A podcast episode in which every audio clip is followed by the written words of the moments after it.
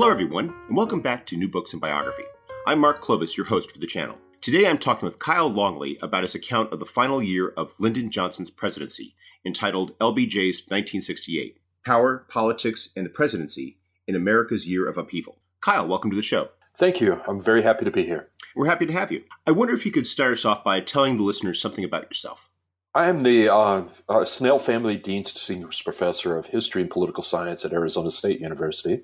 I've been there for 21 years and uh, I've published a number of books. I think we're up to now eight books, uh, two of those edited works in which I contributed. Um, but this is a book that uh, you know builds off of a number of the other books that I've written, uh, including two on combat soldiers in Vietnam, and also a biography of Senator Albert Gore Sr., who was a contemporary of President Johnson. What led you to focus a book on LBJ in particular, and specifically his final year as president? Well, I think there's a number of things that sort of brought this out. I lived in Austin, Texas from 2011 to 2014. And everywhere you went, uh, LBJ's imprint was there, that and Ladybird. I lived less than a half a mile from the Ladybird Wildflower Center. You know, you drive by the LBJ library uh, everything uh, was related to what LBJ had done in that particular area of Central Texas. So I think that was a major thing that was just always sort of ruminating there.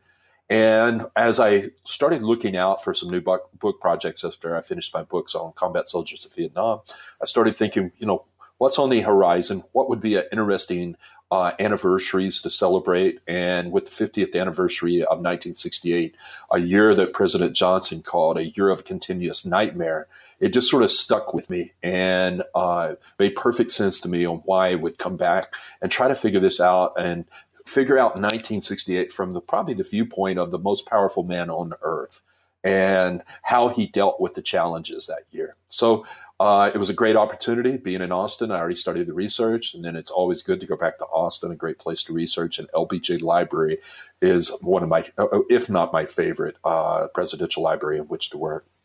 It's interesting you describe LBJ as uh, perhaps the most powerful person on earth. And yet, as you make it clear from the start of your book, he is a person who is being buffeted by all of these events. You have you describe how Vietnam hangs over the entire year as it, it does famously for so much of his presidency. And that in so many of the chapters uh, where you focus upon events, he is as much responding to all this tumult and turmoil as he is in the driver's seat shaping events. And I think that's true. You ask a lot of, and there's some great quotes on this very particular issue of the thing that scares politicians most, uh, oftentimes, are events because they can't control them. And in 1968, it's just one thing after another after another that here you have the president of the United States just desperately trying to deal with one crisis after another. And I think this is, uh, you know, a reflection on and why I think 1968 is so pivotal. I mean, it's a year where we're divided. It's a year where the people, you know, we have riots, we have the war protests. It's just a tumultuous year, but it's not just a tumultuous year in the United States it's a tumultuous year on a global scale. We have an U.S. ambassador assassinated for the first time, and he's assassinated in uh, the summer in Guatemala. We have the uprisings of the French students. You have the invasion of Czechoslovakia. Everywhere, it seems like the world is just sort of coming apart at the seams. And here, this man sits in the White House and struggles just to try to maintain some kind of equilibrium. After years of you know being very victorious and probably one of the most successful politicians in American history as far as being able to promote an agenda in 1964 and 65 and now he's just sort of holding on. And I think that's what makes him human in this case. Uh, and it really provides us some insights into a, a very different man from 1964 when he's at the height. Now he's struggling just to hold on and maintain the equilibrium. And in many ways, I think he does it better than uh, many would have uh, thought he would have been able to do so. I was wondering if you could uh, perhaps uh, elaborate a bit further as to what was LBJ thinking at the start of the year. What was his outlook for 1968, and, and what did he see himself as uh, intending to do in, in the upcoming year? Well, this is one of the challenges. Uh, and I think you see this in the first chapter when I discuss the State of the Union address. And what, you know, what I see there is after five years of, you know, in their first two years, the Johnson administration accomplished so much. And they just you know kept a high pace. And it was just difficult by 1968, partly because of Vietnam had just worn them down, but also that they'd accomplished so much. There wasn't much else other than trying to battle to sustain the Great Society and sustain many of the advances that they uh, pushed. And that's very different from promoting an idea to sustain it. And it was more difficult. And so I think he saw this as, you know, one, the State of the Union is sort of the opening address for his reelection campaign, which we know we'll talk about in a moment, uh, never came about. But it's it, it is a struggle. How do you continue to move the country forward in the way that you had done so in 64 and 65? And he finds it so difficult as the conservative opposition is strengthened so much, especially in the midterm elections of 1966. So he's sitting in that State of the Union and he complains bitterly uh, to one of his advisors about, you know, uh, the State of the Union address wouldn't make chickens cackle in the dark, even if you came at them. Uh, because it just didn't have those new ideas. It didn't have innovative ideas. And they were just, and by this point, tired, as well as I think the country was. I, I will be, as you mentioned, we'll be returning to that in a little bit, but I am curious to just uh, elaborate upon that with the, with an additional question. Do you think that that sub which influenced his subsequent decision not to run for another term, or was that still the furthest thing from his mind in January of 1968? No, it's not the furthest thing. Johnson had threatened a number of times. And in fact, he walks into the State of the Union with a special little piece of copy that only two or three people knew about, where he was going to announce his decision in uh, the State of the Union not to seek reelection. So this had been uh, going in his mind for a while. Uh, but, you know, nobody really took it serious. He'd done this right before the 1964 uh, uh, Democratic National Convention in Atlantic City. There was a number of points in his career where he threatened to quit, but nobody really thought he would do so. So I think going into 1968, it's a little bit there, it's permeating, but I think the events are going to change and really push him to, uh, you know, make the decision later. So he gives the State of the Union address, and then uh, within a matter of days, he encounters two of the major foreign policy crises of his administration. I was wondering if you could uh, talk about the first of these, which was the Pueblo incident, and how Johnson reacted to that.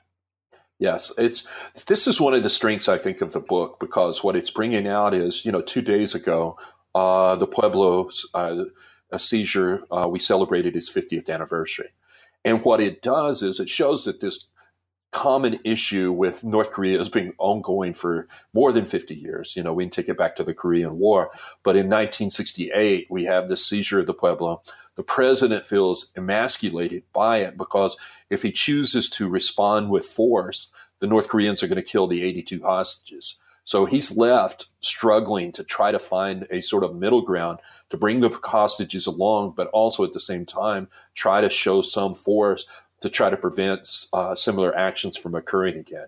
So again, it's a terrible decision, a terrible challenge uh, for him. And again, with the 50th anniversary of this, it just highlights North Korea has been on our radar map. It is a country that has been able to sort of tweak the United States periodically um, to sort of establish its own little place in the world. You know, a few days later, eight days later, the Tet Offensive breaks out in Vietnam. And the president is suffering from a series of credibility issues because in December of 1967, he visits Vietnam and he talks about how victory is within grasp. Same thing that General Westmoreland, uh, his commander in Vietnam, had come back to the States in December of 1968 or 67 and said the exact same thing. Uh, and then suddenly the North Vietnamese and the Viet Cong launched this major offensive, and the United States is caught uh, largely unprepared. And it's going to lead to this crisis of credibility related to his Vietnam policy like none to this point. One of the things you do in the book is you don't just talk about Lyndon Johnson and this issue or this crisis or this event, but you set it in a context. And that's where, and I was uh, going back to the Pueblo incident. You described how Johnson did just have to deal with the seizure of the American ship and the crew as hostages, but he also did deal with it in the context of American Soviet relations. As you described, there were uh, ongoing arms talks with the Soviet Union at that time, and he had to manage this very uh, difficult uh, challenge of walking this uh, narrow path between having to respond to this crisis, but at the same time, not doing so in a way that might jeopardize these very real gains that he wanted to make in terms of American Soviet relations. Oh, that is exactly right. And there's another part of the triangle that is China. Uh, and but with the Soviet Union, he is wanting to pursue that. And here's something that a lot of people don't realize: they'll say today's North Korean crisis is infinitely more dangerous than it was in 1968, and I will contradict that uh, very greatly because North Koreans in 1968 had mutual defense pacts with both China and with Russia, and you know, it could have provoked, if he didn't walk the fine line, it could have provoked not only uh, the loss of the chance to secure the ABM uh, treaties and other uh, related to nuclear weapons, it also could have provoked a global thermonuclear war, not just a regional war, a global one with between the Soviet Union, the United States, and China. And so Johnson is constantly having to work that triangle and try to think of this within the context of all the things that's going on because he's being pressured. Senator uh, uh, Strom Thurmond is up there in the Senate just blasting him for not doing more and not showing a force and letting this little pissant country push us around. Um, Congressman Mendel Rivers makes the argument, well, just choose a part on their map and do just like Truman did and just level it. And I think a lot of people don't realize that the president – oftentimes has to think in much more global terms in these other issues, not just related just to North Korea, but these larger global issues and, you know, the potential for global uh, uh, nuclear war. And yet, as dramatic as the Pueblo crisis was, it didn't get anywhere near the public attention for obvious reasons that the Tet Offensive did, given how at that time, so many Americans were uh, in Vietnam, so many Americans were, were dying in Vietnam, and so many people were, uh, you know, facing that from a very personal perspective. Yes, and, and I think you know uh, even before the Pueblo, Vietnam had jumped back to the forefront with the Battle of Khe Sanh and the siege at Khe Sanh, where 40,000 North Vietnamese surround 6,000 American Marines. And the great fear in the White House is there's going to be another Dien Bien Phu. And Johnson at nights in this last part of January would wander the halls with a flashlight, going between his bedroom and down to the situation room, just to get uh, daily reports or often more reports on his what he called his boys Khe Sanh. And I think that's important to contextualize. But Tet just turns it on its head.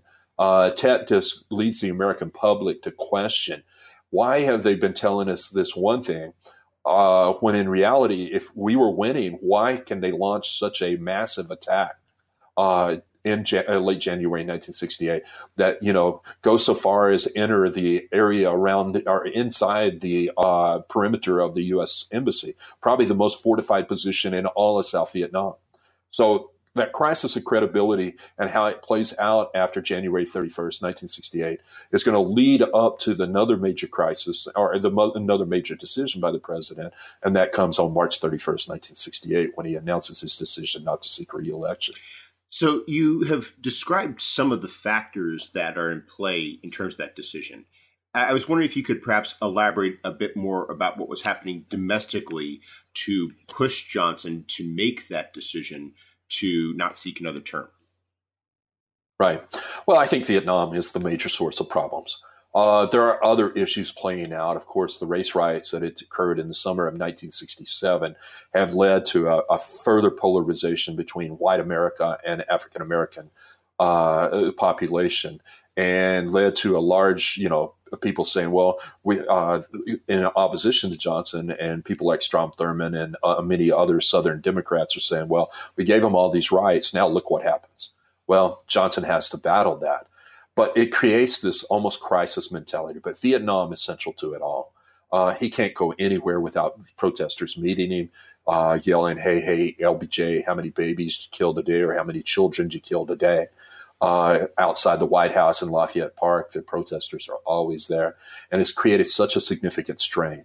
And Tet just accelerates and exacerbates the problem because part of the problem is Johnson loses confidence in what he's being told by the military in this period after January 31st. Because by February, they come to him and they say, well, give us 206,000 more troops uh, Westmoreland makes this request through General Earl Wheeler, chairman of the Joint Chiefs. And Johnson's like, What are you going to promise me that can be accomplished? And they don't really give him adequate answers other than they'll be able to hold the line. So if you add 206,000, you're going over 700,000 American troops. And Johnson's question, which has been in place since 1965, when do we reach the high, uh, the peak? When do we make a difference? And they cannot give him a specific answer. So that stress just builds up on him. And by March of 1968, you've got other groups breaking, and probably the most famous of this discussed in the book are people within the uh, White House and within the Pentagon who are raising significant questions, including some of his major advisors like Clark Clifford, Harry McPherson. And then also, what you're seeing then is, I think, sort of the final nail in the coffin is the uh, comments of the wise men, led by Dean Acheson, former Secretary of State, which in late March 1968 gave the president basically a report that we don't see how this is going to work out. We don't see how this is winnable uh, in a way that we can accept. And with that, I think Vietnam has driven the president back into a corner, and it becomes very personal because one of his son-in-laws uh, in March of '68 heads uh, Chuck Robb, future senator from Virginia, heads off to Vietnam, and he has other son-in-laws on his way to Vietnam not long after. What role does his uh, close victory in the New Hampshire primary uh, play in his decision? I think it plays somewhat of a role. I think the major thing about the uh, close victory in New Hampshire is that Bobby Kennedy comes out. And I think you're going to see a lot in this book, at least through June of 1968, that's very interesting about his contentious relationship with Bobby Kennedy. And um, I think that is a, a major part. But if anything, Kennedy might have convinced him not to withdraw because he didn't want to lose to Bobby Kennedy. But here's a, a, factor that a lot of people ignore on the March 31st decision. He was genuinely concerned that he was going to die in office.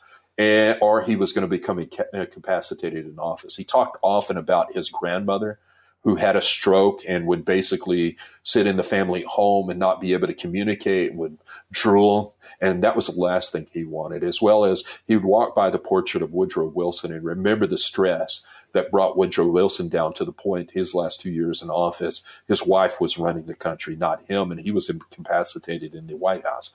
So those health issues and those concerns that he wouldn't make it that far, and keeping in mind he'd had a major coronary in 1956 that uh, he barely survived. So I think those health issues were weighing on him also, as well as just the overall stress of the uh, Vietnam War, uh, all the things that he's trying to manage, uh, economic problems, the gold crisis that comes along. So these things are all playing out. It's fascinating because what you set up is all of these excellent deterrents for running for another term that lead to this momentous announcement on March 31st. And yet, as you uh, point out periodically throughout the rest of the book, it's there's always this uh, sense or this possibilities being raised by various people that he might reverse himself and enter the and re-enter the the uh, race or enter the race uh, for for the nomination and the presidency uh, after all. Well, if you look at his numbers in March 31st, uh, at, at, that point, March 31st, 1968, he's beating all the Republican nominees. He's beating all the Democratic, uh, and and the way the structure was set up in 1968, the, uh, you know, the primaries didn't really matter for the most part uh, it was really going to all the decisions going to be made by the uh, leaders of the Democratic Party uh, in Chicago. And so I think he always felt like that might be an option. But I honestly, in talking to his people closest to him, the ones that are still alive, like Tom Johnson, Jim Jones, uh, Larry Temple, all these people that worked very closely with him, they said he would have loved to have been asked, but he would have loved to have been able to turn them down. But he would have loved the idea that there was some adulation still left for him. And I cover this very extensively in the lead into the uh, Chicago convention. I, I think it also speaks to the, the the sense of leadership that he did provide and how especially in given what happens with especially robert kennedy's assassination how there was the sense that he really was still despite having pulled out of the race very much the dominant presence in the democratic party which at that time was still the dominant party in the country right well and this again i think if you look at the 1968 election which i know we'll go into greater detail later uh, you know, Humphrey comes within about 200,000, 300,000 votes of winning the popular vote. And Johnson, given his strength within the Democratic Party, his strength, especially in the African American community and some of the uh, constituencies he had developed throughout his political career, uh, he was still a very viable and very prominent force. And again, if you look at the polls, even going in through 19 uh, through June and July, he's still polling quite well and would have been potentially able to, you know, uh, take Richard Nixon to the woodshed. And that's something I think that's lost on a lot of people. But I honestly don't think that after March 31st that he was really going to reverse himself. Uh, but that did create some ambivalence, which I do think affects his relationship with his vice president, Hubert Humphrey, and especially Vietnam does, uh, to the point where I don't think he does as good a job as he could have to have helped uh, Humphrey in the process of seeking the presidency. Nonetheless, his decision does allow him to focus more upon the issues that he faced as president. And as you described, you know, soon after he makes his announcement, he faces this great national tragedy in the form of the assassination of the foremost civil rights leader in America. Yes. I mean, he goes from riding high. Most of the country really rallied around him after the March 31st decision because they looked at him and go, this guy sacrificed his political career because his argument, what he wants to focus on is getting the United States out of Vietnam. And he is going to devote much of his presidency, the remaining part of his presidency, towards trying to seek a peace treaty and trying to seek a way to extricate the United States from uh, South Vietnam while leaving in place a uh, viable and independent South Vietnam. But Martin Luther King's assassination, that four or five days that he's riding high, it's destroyed overnight with the assassination of King. And, you know, by the point uh, of this first week of April of 1968, riding in streets reaches the point where it's within a few blocks of the White House. He has to order in U.S. troops, federalized troops, and National Guard into D.C., into Baltimore, into Chicago, many places throughout the country. And what appeared like a sort of a high for the president suddenly goes to a point of crisis management. And it's very difficult. And he loses the momentum uh, that he had gained in that uh, speech. I, w- I was thinking about uh, one of the pictures in your book where you have these two aides uh, in Johnson's White House who are are both sort of bowed over uh, in mourning at, at the news of, of, of King's death, and it, it, it gets to just how uh, personal uh, and how how personally affected uh, so many uh, of, of, Johnson's people were by uh, King's assassination. Yes, I mean. King and Johnson had had their problems, especially after King makes his speech regarding his opposition to Vietnam. And they'd always had a sort of a contentious relationship, although they'd worked together quite well in 64 and 65. Um, but yeah, it, it, just it, it, just takes the sails uh, or the wind out of the sails of many Americans. Uh, they're just asking themselves this question. They watch Tet break out. Things are not going well in Vietnam. They've watched the riots in the summer of 1967, and suddenly they're just breaking out again, and they're just going, "What is happening to our country?" Um, you know, some people are celebrating uh, King's death, and that just demonstrates. I mean, in uh, you know, base. There's a couple of stories of bases in South Vietnam where whites don uh, white sheets and parade around celebrating the victory, uh, death of King. That's just how divided the country is, and Johnson's just trying to hold it together. And I think in the assassinations of King, he does a fairly good job. And what he does is two things that are very much Johnson. He tries to provide some kind of you know sort of steady hand because you have people like uh, Senator uh, Robert Byrd calling for. He was mad. He found out that U.S. troops uh, in Washington D.C. were not being issued live ammo, uh, and he's calling for a shooting of the protester or shooting of the rioters. And he, although he does say, "Well, let's just shoot him in the knees. Let's not shoot him in the you know shoot to kill." But Johnson's resisting that. And he's trying to, and I see Johnson actually empathizing in many ways with those and uh, making points about, you know, if I'd had my neck stepped on for hundreds of years, you know, and suddenly I see all my leaders being gunned down, if I get to rise up, I'm probably going to hit somebody. And so he shows some empathy, but he also shows restraint and constantly stays on the phone and trying to get his federal troops not to fire. And in most cases, they don't. And they're able to sort of bring some uh, semblance of uh, order back to the uh, cities that are on fire. But the other part that he does is he uses King's memory to also push through the Fair Housing Act in 1968. So he takes a tragedy and turns something, and something had been stalled in the Senate and the House for uh, two years, and he's able to secure the 1968 Civil Rights Act. So he has some successes, but the country just appears teetering on the edge of just falling apart. And that sense of teetering is reinforced barely two months later with the assassination of another nationally renowned figure in, in Robert Kennedy. Yes, and, and, again, it's just it, I keep going back, and uh, the actual title I wanted for the book was "The Year of a Continuous Nightmare," and that's Johnson's characterization of 1968. Because just as you seem to get a little more equilibrium and some, uh, you know, steadiness, here comes the assassination of Robert Kennedy. And that just, you know, pays into what happened in 1963. It also pits Johnson against, you know, what had been perceived of as Johnson against Kennedy. And the Kennedy people look on Johnson as a usurper. And, you know, a lot of idealism is destroyed with the death of Bobby Kennedy, who had, all, you know, altered many of his views over time. But you know, it just, uh, you know, just, he doesn't be a, a, get really a break and some will say, well, you know, he's created it because it was Vietnam and because he pushed civil rights and because he pushed so many of these things on America. And he's led to the, uh, you know, the fracturing. I, I, I think that's grossly simplistic. I think there are many factors playing out, including the backlash that has undermined the attempts to promote civil rights that Southern conservatives and Western conservatives have undermined as great society job programs, civil rights, Medicare, all the different things that are still being fought today. But Bobby Kennedy's assassination was a significant loss, I think, for uh, many Americans. Uh, King's was devastating for a particular sector of American society. Uh, Bobby Kennedy's a different sector. And then it further divides the Democratic Party. And of course, it's also one in which Johnson has a very different reaction to.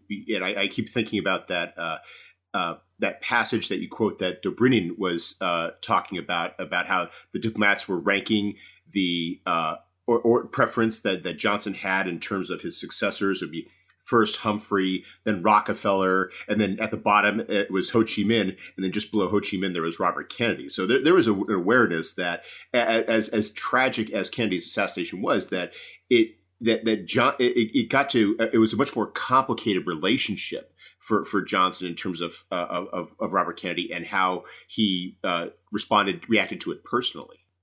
Yeah, and I think actually, you know, if you read the chapter, I think Johnson performed about as well as he could. Um, you know, as far as showing great sympathy to the family, making public, uh, you know, accommodations for them, staying out of the limelight, letting them have their moment, and genuinely trying to, uh, you know, do what was best for the family. And despite the heavy uh, competition between the two men, uh, he showed great uh, sympathy and empathy uh, that I think most people would ignore, especially the Kennedy people would say he didn't have this in him. But if you read the chapter, I think it really comes forth. And then what he tries to do with Kennedy's assassination is try to push through gun control legislation and he doesn't have nearly the success that he had after the King assassination. And I have a very good piece in the Washington Post uh, from a couple of months ago that talk about the challenges of gun control in 1968 and time to current issues today. And I think that's an important part to keep in mind. King's assassination ties to today. The issues in Ferguson, the issues related to race and Black Lives Matter, these issues haven't gone away. And in fact, they bear a striking resemblance to what we saw in 1968. Same goes with guns. Uh, the number, you know, Ke- Robert Kennedy was in Roseburg, Oregon, just a few week, uh, few weeks before he was assassinated, and makes a strong statement about gun control and what the needs and what we need to do, and have some national things like registries and uh, licensing. And again, 50 years later, these issues are still very common and very much in our uh, consciousness as Americans. You mentioned how that one of the things that tends to get understated when we talk about the challenges in 1968 from a political standpoint is the growing conservative backlash in Congress.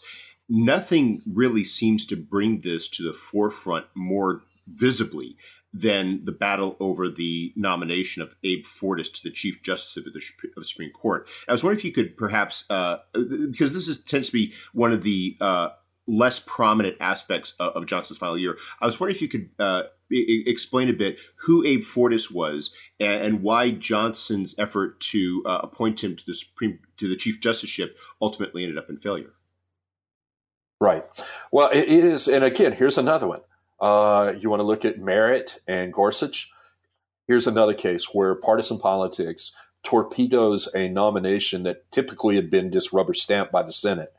Abe Fortas was a longtime friend of Johnson going back to the 1948 Senate election and was a prominent uh, Jewish American lawyer in the D.C. area, uh, very uh, you know uh, effective in many ways as an advisor to the president, and not just Johnson, but many other people. But in 1965, he had put uh, Johnson had nominated Fortas for a uh, justice position, and he had been approved with no problems. Well, in 1968, the problem is Earl Warren sends Johnson a letter saying, "Well, I'm going to resign." but I'm going to allow it where we can, you know, uh, this is going to be predated and so that you can start the search for the next chief justice. Uh, and here's the problem is by this point, the partisanship has become much more intense. It's an election year. It's after March 31st when people know Johnson's not running for reelection and the Republicans smell blood in the water, especially a guy named Robert Griffin uh, from Michigan, junior senator from Michigan. And when Fortas is nominated for the Chief Justice position, Johnson also nominates one of his perceived cronies, a guy named Homer Thornberry, for the justice position uh, that Fortas would be giving up because of being moved to Chief Justice. And this just creates this political firestorm and Johnson and them, it just falls completely apart. There's many things at play here. One is Fortas and Johnson did have, I would consider, and I think most people would consider, a fairly improper relationship where Fortas was providing advice to the president while he was sitting on the Supreme Court. We're going to see other problems arise. But again, the Republicans see this as a chance to, you know, uh, stymie Johnson and prevent him from being able to put his imprint on the Supreme Court to protect his great society for years to come and it gets very down and dirty. And ultimately, what undoes uh, undoes it is Johnson loses the support of Southern conservatives. Anti-Semitism is very much in play, but Fortas's behavior does not help the case, especially after it's uncovered that he took money from American University to teach a course, an inordinate amount of money uh, uh, from people who had donated that had cases in front of the court. And at that point, it's just dead in the water. And by August of uh, 1968, Johnson withdraws the Fortas nomination. Uh, Fortas stays on the court. He will later be removed for some other improprieties, and Nixon will be able to come in and put in the next uh, Chief Justice, as well as nominate several others to fill positions on the Supreme Court. But again, it was just a precursor to what we just saw recently uh, regarding uh, Merrick and the efforts to put him on the Supreme Court that the Republicans stymied and then brought in on their own person uh, with Gorsuch. It, it, also speaks to how the, this this sense that you know begins to build a little as as book goes along as to how you know Johnson's lame duck status increasingly it, it impedes his effectiveness not just with the Fortas nomination but also in, in a different context with Czechoslovakia. Because as you describe he, he's he's frustrated by a, much a limited range of action. There's this there, there just seems to be this sense of of of, of growing limitations that you w- just don't really envision with a president as commanding as Johnson had been over the previous four years of his presidency. Right, and I think you know the Fortas nomination, and and again, it's a fascinating story, and just how it unfolds, and again, just the blatant partisanship, but also the conservative backlash related to people like Richard Russell and James James Eastland and Harry Byrd, these conservative Democrats that, in many ways, are much more conservative than the Republican Party in this day and time. Uh, but the Czechoslovakian crisis, I think, stands out because it just demonstrates the incapacitation of the U.S. to be able to respond to major, uh, you know, a major invasion of Czechoslovakia by the Soviet Union and the Warsaw Pact after Czechoslovakia started to liberalize its uh, government. And basically, there were no options. And here, I do think that it shows Johnson understood two things. One, he understood history the lessons of Hungary in 1956, where we encouraged the Hungarians to stand up to the Soviets, and they just got crushed, and we did nothing. He doesn't want to repeat that mistake. But he also is still trying to negotiate with the Soviet Union over nuclear arms and also trying to get them to pressure the North Vietnamese into concessions. And it just proves to be beyond his control. Again, I, I went back and I talked about in the first uh, the idea events overwhelm the leaders in office. They can't control these things. They can't foresee these things oftentimes. And Czechoslovakia was that case. Just there was nothing he could do. There was no military option because our forces are spread so thin in uh, Southeast Asia. And also, the Europeans weren't going to support starting a, a, nuclear war over Czechoslovakia, despite the images that had come out in 1938 and the memories of that. So it was just a no win situation, and he managed it the best that he could, tried to prevent the Soviets from then crushing the Romanians who had had their own liberalization. But uh, it just demonstrates the U.S. president, despite the perception that we have all this power, oftentimes is very limited in what they can do and what their actions can be. I feel like that could also be a description for Johnson's role in the 1968 Democratic Convention, and it, I, I, really liked how you the, the, the the image that you that you uh, have of him of this person he he's he's the most powerful man on earth. He is sitting in his ranch in in texas and he is trying to influence events uh, from a distance. And it, it's you know the, the image is one of just sheer chaos. Well and this is a man who was uh, uh again one of the uh, and this is you can take this for good or bad he was one of the best politicians ever in american history he got things done, whether it was as Senate Majority Leader as president. He has a significant list of accomplishments. You may not like him, but you cannot question that this man understood the political system probably better than anyone that uh, I've studied in American history.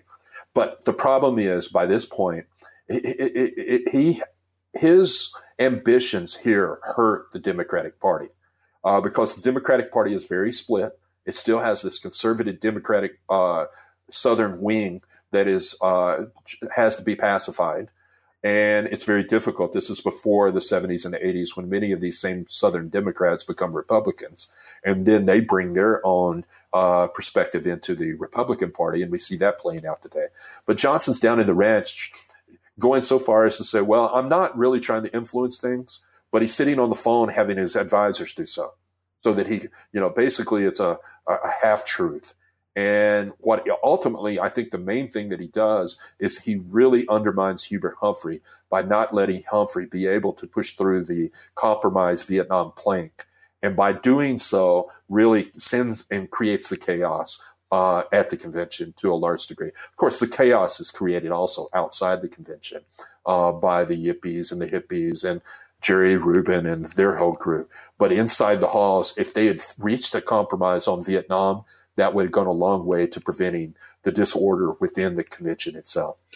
That's part of what really surprised me was you know how much control he was able to exert even from this long distance, and it wasn't it, it didn't achieve the sort of uh, of of outcome that he necessarily wanted, but he was still able to try. He, he you, describe how he's able to dampen down some protests uh, within the convention. He's able to, as you put it, uh, you know, in, ensure that the uh, uh that the plank that the platform reflected his interests uh, a bit more than Humphrey's, and, and, and, it speaks to just how he still is in this commanding position. That as even though he is being lame duck, that he he still is the president of the United States, and he still exerts this enormous influence, which you see not just at the uh, uh, convention from this long distance, as limited as it is, but also in terms of this. Uh, in terms of the election itself, with uh, issues like the the bombing pause, the push for negotiations, and as you put it in the chapter heading, the October surprise that wasn't. And I think this is what coming out of the convention, the Democrats are weak, uh, and the fact that Humphrey is able to get so close to Nixon is surprising in itself. But that's what leads. To, and here's another tie to today. In 1968, it's very clear the Nixon administration interfered in the peace process. Uh, you know, whether it was Richard Nixon himself. I always argued that the way I would describe this, could I win a case, uh, a criminal case against Richard Nixon for being part of the Chennault affair? Probably not. Could I win a civil case? I think so. Uh, there's enough circumstantial evidence that Nixon and the people closest to him were interfering, actively seeking to undermine the peace process uh, in uh, tandem with both the uh, South Vietnamese and the Taiwanese government uh, to try to prevent uh, a peace plan from breaking out and a, a peace plank uh, from being able to go forward only a few days before the election. And in such a close election, uh, it might have swung uh, the election in Humphrey's favor. Uh, but they did their best to make sure that didn't happen, working through Anna Chennault primarily, but I think through other sources also. You, in the book, you had the advantage that so few uh, historians have before you of being able to uh, recount the phone conversations between Johnson and Nixon, and and, and the uh, the way you lay them out, it, it, really does expose the degree to which how so much of the conversation consists of what is not being said rather than what is being said, or what, what people are saying versus what they're actually doing. Well, you know, this is the part that I, you know, I love this chapter, and I think uh, there's a wonderful book that's, you know, 300 pages that covers this in much greater detail by Ken Hughes. Uh, but this book, I really think, you know, outlines it in a very succinct manner of the issues that are unfolding and that we think a lot of these things are new. No, they're not new. These have been going on for a long time. And I'm just happy that we had the phone conversations because today I fear we're losing a lot of the historical record, you know, because of emails and uh, other things that are much easier to dis- discard. But the phone conversations also give us that, as you say, an ability to sort of note inflection, what's being left out, uh, you know, all the different things of tone and they give us these great insights. And there, there's this wonderful conversations going on between not just Johnson, but he's using people like Everett Dirksen as representatives to get the point across to Nixon that he needs to stop this. And they need to stop this interference and uh, stop, uh, you know, preventing peace from moving forward in the Paris uh, conference. So it is a wonderful resource provided by the Johnson Library uh, that gives us significant insights that might not exist without them. The election ultimately, of course, is, is won by Nixon. Um, how does Johnson come to terms with that? And, and how does he, at the end of his presidency, come to terms with uh, everything that has happened over that past year? Yeah. Well, that's what, you know, you really, Johnson's not a man that was going to sit down and reflect immediately. It's going to take a few years. And he's going to write his memoirs called Vantage Point that will come out in 1971 or 1972. I, am sorry, I don't remember the exact date right now. But you're going to see him at that point start to reflect. Uh, but Johnson was not one of these people that was going to sit down on a daily basis or sit down at the end of the year and be sentimental and start reflection. It's going to take a little while. But what you do see is a man that does not like Richard Nixon. Uh, that's going to continue. Uh, I don't have a story in the book, but there's a great story of the LBJ library is created. And there's a special suite in the LBJ library with the shower built because Johnson was a big man and it's a very powerful shower. And when Nixon came for the opening of the library, he needed a shower. And Johnson uh, said, Well, go take one in uh, my shower. And Nixon, much smaller man, got knocked to the ground by the power of the water. And Johnson laughed he just laughed at it. And he knew exactly what he was doing. They just did not like each other. Nixon was a hard man to like. And, you know, um, what Johnson, though, he could rationalize that Nixon probably would follow his Vietnam policy better than what Hubert Humphrey. And that creates a lot of problems, as I say earlier in the book, about Humphrey not receiving the support from Johnson that he might, should have, and could have, and uh, it could have made a, a significant difference. But there is no love lost between these two men, and it would never be lost. But Johnson does pull punches and tries not to undermine the presidency with his memoirs because one thing he does love is that office of the president and he tries to protect it as much as possible within his own limitations. And that's a point that you make not just in terms of the memoirs, but you describe it when you're talking about the final days before the election when Johnson has these this information that could potentially devastate uh, the Nixon uh, campaign and, and, and, and ruin his chances of becoming president. And yet, as you describe, he ultimately refrains from releasing it in, in part because he is thinking about the office and the country more than the immediate goal of, of deterring Nixon. Well, and I think that's what it is. I think there's two things. One, he doesn't want to give up his sources that he's used to get the information on Nixon and Chennault, which he'd been using the FBI as well as the NSA. I mean, we bugged the uh, presidential palace in uh, Saigon. We know what's going on. We're constantly intercepting their messages. And then we also have bugged the uh, South Vietnamese embassy in the United States. They don't want that to come forward. But he also just doesn't, you know, what happens, and this is the rationalization, what happens if Nixon wins and you create a constitutional crisis uh, within the first few days that Nixon takes over? Well, the irony of that is it, it, all he does is he delays it for a few years and uh, I'm he probably I'm glad that he didn't live long enough to see what happened to the office of the presidency with uh, Nixon and Watergate. Well, we've taken up a lot of your time, but before we go, could you tell us what you're working on now? Well, uh, the irony is I'm still working on LBJ. Uh, the book that I'm, you know, I can't get away from him. I think he is such a fascinating character and such a prominent player you know, whether you love him or hate him, you have to admit he did put a, a stamp. And I still believe, you know, people are saying, well, you know, Trump's out to destroy uh, LBJ or, or uh, Obama's legacy. I think that's only part of it. I think what we're really seeing is a lot of the attacks today are on Johnson's legacy, environmental issues, Medicare, uh, you know, uh, education, government involvement in a, a variety of areas and the attacks on the Great Society are still significant. Civil rights. So I think you're still seeing that. So LBJ, I just keep coming back to him uh, because he's a fascinating character, and boy, does he give you good copy. Uh, just the stories that you can tell about this man, the larger than life nature of him. So what I'm going to do is write a biography of him where I look at. It's not going to be traditional. I'm going to take 31 days uh, in his life and look at pivotal moments in his life where decisions were made, many well known, like November 22nd, 1963, but others lesser known, where he made uh, significant decisions that shaped the rest of his life as well as that of the country. So that is my next major project. And like I say, it's sort of hard once you get pulled into the vortex of the LBJ, it's hard to escape. And of course, it gives you no excuse to spend some more time in Austin. Oh yeah, I mean, the great part about that is I get to go get some good barbecue. Kyle, I I, I hope you enjoy researching your next book. I, I look forward to reading it, and I hope you have a wonderful day. Thank you very much, and thank you for having me on today.